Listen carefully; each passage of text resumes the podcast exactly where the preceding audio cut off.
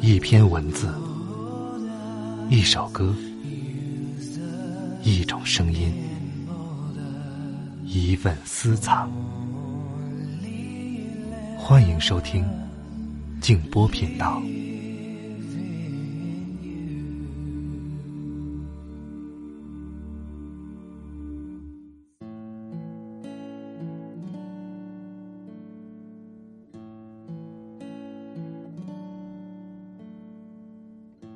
最快乐和最惊吓的事儿，震撼都是一秒，此后总能马上适应，如常生活没事儿一样。不知是人性的优点，还是缺点呢？晚上好，朋友们，我是静波，欢迎来到静波频道。刚才这段话出自黄伟文的作品《俗》。上一期节目给大家介绍了一位了不起的父亲，儿子得了罕见病，绝症，但他不抛弃，不放弃，在无药可用的情况下，自己零基础开始学习自制药。下面呢，就请您收听这个故事的下半集。欢迎您在留言区送上对这个家庭、这个孩子的祝福。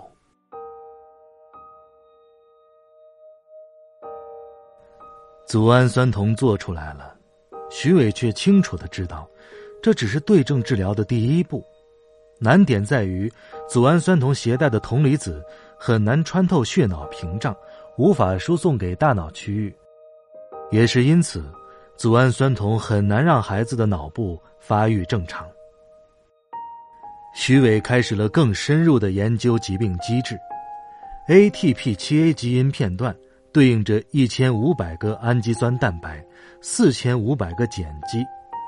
儿子的基因突变在一千一百四十一位多了一个 A 碱基。氨基酸翻译过程中，翻译到三分之一处就断了，几乎无法生成具有活性的 ATP7A 蛋白，就像是一个周而复始的恶性循环。徐伟认识到，哪怕用组氨酸酮。组氨酸也没办法把铜携带到细胞内，就算是进入到细胞内，也没办法把二价铜离子转换成可被利用的一价铜离子。即便转换完成，也没办法把铜离子泵送给多种铜依赖性酶，以实现酶的金属化过程。整个机制非常复杂。幸运的是。国外对于 Max 疾病的探索已经积累了研究成果，尝试各种同烙合物治疗的动物试验，其中，抗癌药伊利斯莫在 Max 小鼠身上的试验结果已经于二零二零年五月发表在了科学杂志。小鼠实验结果表明，与组氨酸酮对照，伊利斯莫酮的使用。有效阻止了小鼠有害的神经退行性变化，从而提高了实验鼠的存活率。而病床上的小浩洋使用组氨酸酮之后，虽然血清和铜蓝蛋白等指标有所好转，但脑电波异常却依然存在。脑电图报告里的慢波和急波，提示着孩子在不远的将来可能会发生癫痫等症状。确诊之初，徐伟就知道组氨酸酮有广泛的用于人体的经验，还有更前沿的课题组在用抗癌药伊利斯莫与铜的络合物治疗 Max 小鼠。当组氨酸酮的问题解决之后，顺位来临的便是伊利斯莫酮。这一次难度更大，成本更高。孩子的病情不等人。他没有时间权衡利弊，只能直接付诸行动。至少又有一种方法可以去尝试了。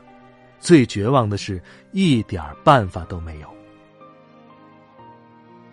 使用自制药的同时，他们也如同许多身处绝境中的绝症病人一样，一边相信循证医学，一边盲目的尝试着各种可能的偏方。听说内蒙古的包头。有专治小儿脑瘫、红斑狼疮的民间游医，声称有独门的中医偏方，就去问问。一位福建泉州家长提到，当地针对小儿脑瘫的按摩十分有效，立刻带儿子过去住了一个半月。然而，所有这些尝试的最终结果，收效甚微。因为吞咽功能不好，两岁的孩子至今只能吃米糊，而且很容易被噎到。今年四月在泉州的时候，小浩洋的身体一下子反攻起来，整张小脸瞬间变青，硬邦邦的，眼睛也开始翻白。徐伟上来就按压他的胸，又对着他的嘴吹气，还是没反应。那时候他脑海当中已经闪过了最坏的场景。那天晚些时候，如何在殡仪馆送走孩子？徐伟自嘲，生死攸关的瞬间，都只能算得上是孩子得病的小插曲。他说。希望用体外补铜的方式，让孩子等到这种疾病真正能被治愈的那一天，从根儿上治愈，从基因水平上治愈。徐伟和病友当中已经有医学背景的家长一起完成了伊利斯莫酮的制备，从国外购进助溶剂，在原料药公司购买伊利斯莫酮化合物。根据论文里的方法，制成一瓶瓶透着光亮的橙棕色液体。他先是按照组氨酸酮皮下注射的方式给药，很疼，鼓了一个包，好几天都消不下去，只能改成静脉注射。这不仅意味着他需要去学习静脉穿刺，更为重要的是，静脉注射剂的用药更为严苛。对于这位父亲的尝试，北京协和医院原药剂科主任张继春直接对记者表示了对于药品安全性的担心。作为静脉注射剂，生产都是非常严格的，加的助溶剂是否是药用规格，加的量都有严格的规定。自己制作药品，谁也不会表态可以用的。徐伟。也知道其中的风险，然而，他的孩子等不起呀。一切都在风险中摸索着前进。伊利斯莫酮五毫升的注射量是根据论文和药理特点计算出来的，考虑到使用剂量不小、静脉给药的充分性，他在使用伊利斯莫酮的时候停了组氨酸酮。结果，孩子的铜蓝蛋白指标直往下降。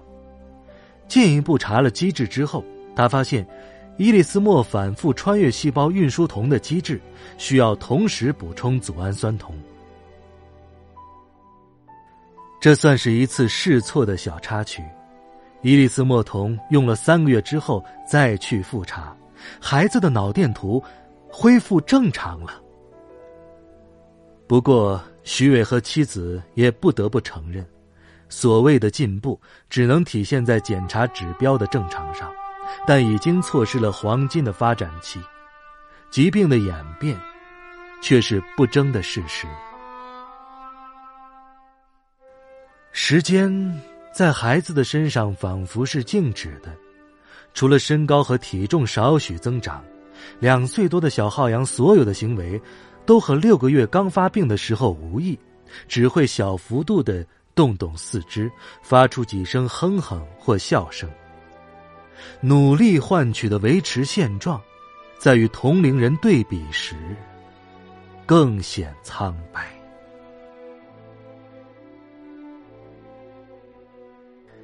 基因治疗是徐伟此行前往杭州参加罕见病大会的主题。对疾病机制研究的越深，他愈发意识到，对于单基因遗传病，没有一种化合物敢于挑战人类几千年来优胜劣汰的基因。终极的治疗方案，一定是基因疗法。在那场大会里，徐伟参加了罕见病药物研发、罕见病基因治疗两个分论坛。在下午和专家交谈的茶歇环节。他了解到，可以用于定点删除儿子重复突变碱基的工具和技术路线。如果这些想法能够成真，那便是可以赋予儿子新生的基因疗法了。外人在和徐伟交谈的时候，常常感叹于这位父亲的疯狂。同学们吃饭的时候也直呼这件事是奇迹，而徐伟自己却觉得，做到这些，不是因为自己聪明，这只是一个父亲被逼无奈、困而学之，竭力救治自己孩子的故事。做实验时。这位只有高中学历的父亲，像是一个沉浸在生化世界里的素人科学家，经常孤捣着生物化学试剂，直到深夜。不在实验室，他就成天泡在书房的电脑前，用谷歌翻译器查看关于曼克斯的最新研究进展。一个以徐浩洋命名的文件夹里，分门别类的记录着关于这种疾病的一切。这也许是曼克斯中文资料保存最全面的地方了。在研究自制药的同时，徐伟重拾课本。去年他报名了成人高考，而将来的目标是参加研究生考试，去真正的实验室了解涉及儿子疾病的方方面面，尤其是分子生物学。这位父亲希望。系统性的学习，能为将来针对儿子疾病的基因治疗打下基础。这份罕见的人生尝试看上去像一份有些不真实的履历，但实际上，国外很多孤儿药最开始的研发都是从患者来推动的。罕见病患者或家长间会互相联系，组成 NGO，然后筹集资金，联系药厂去研发新药。而在病友群里，愿意投资和支持徐伟去到处找药，甚至找药厂研发新药的人，少之又少。大部分父母只求把孩子照顾好，安安心心的陪他们走完注定会提早结束的。人生旅程，病友群的家长们不时会分享自家孩子的照片，交流日常起居的生活细节。孩子妈妈有时觉得，所有孩子看起来几乎长得都是一样的，皮肤很白，双眼无神，嘴巴微张，颚骨很高，有一点像腺样体面容，躺在床上。几乎是不动的。见多了生死的医生，或许知道，这样的孩子，即便救过来，也是智力缺陷，生活无法自理。况且，组氨酸酮只能缓解，并不能治愈，希望的最后，还是绝望。外界看来，这是一起不折不扣的悲剧。但徐伟强迫自己不这样去想，而是寻找每件事的意义，至少要让孩子的生命有意义。九岁那年，徐伟在广西出过一场车祸，童年时劫后余生的痛苦经历，让他更注重活在当下。他说：“如果人生走到尽头。”不想留下遗憾，自己没有竭尽全力的救儿子，放弃的念头每天都会出现。抱着儿子睡觉的时候，夫妻意见不合闹离婚的时候，父母对孩子不管不顾的时候，实验遇到困难的时候。专家提示，这些行为很危险，甚至不可能的时候。然而，所有这一切的坚持，在看到弟弟被姐姐逗得咯咯咯笑个不停，小胳膊小腿兴奋乱动的时候，在抱着儿子坐在电脑前查论文的时候，在女儿用稚嫩的语气说出“一定可以治好杨帝”的时候，一切的尝试都是值得的。小浩洋两岁的时候，徐伟带他到北京医院复查，很发愁的问医生：“我的儿子只会笑，也没体验到太大的改善呀。”不料被医生反问：“你还要怎么样？”在我一年前看来，你的孩子今天根本不可能像现在这样，还会笑还会动的。在医生看来，小浩洋已经算是曼克斯疾病的奇迹了。徐伟说：“尽管孩子的基因突变点位造成的功能缺陷，属于最严重的经典型曼克斯，但从住院频次、感染或者癫痫发作的情况来看，他比大多数的孩子要好一些。”相熟的医生一路看着徐伟对疾病的认知理解越来越深刻，合成了组氨酸酮和伊利斯莫酮。得知他只有高中毕业的时候，直呼佩服。听闻这位父亲自制药的经历之后，张继春也感慨，他能做到这一步，可以说是奇迹了。与此同时，他这样反复的强调。这种方法可以理解，却不合规。作为个人，张继春同情罕见病家庭的遭遇，而且也没有治疗方法，只能任由病人死马当活马医。但从专业角度，他认为，不管是从药物监管还是临床使用层面，都不会鼓励这种行为。曼克斯首次被提出是在一九六二年，我们不知道这种疾病何时会被攻克。随着医学技术的进步，全球信息网络的发达，这一天也许很快就会来的。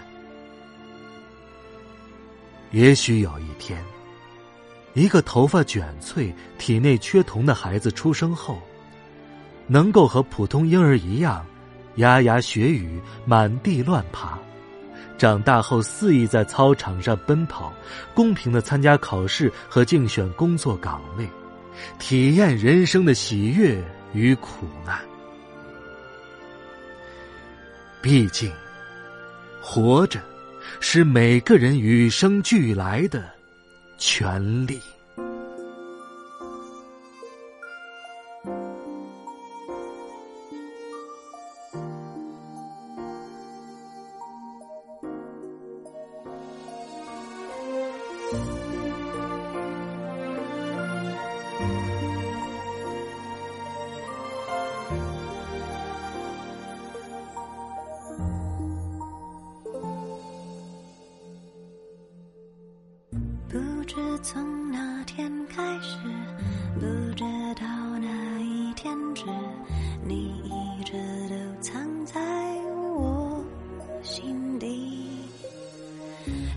光停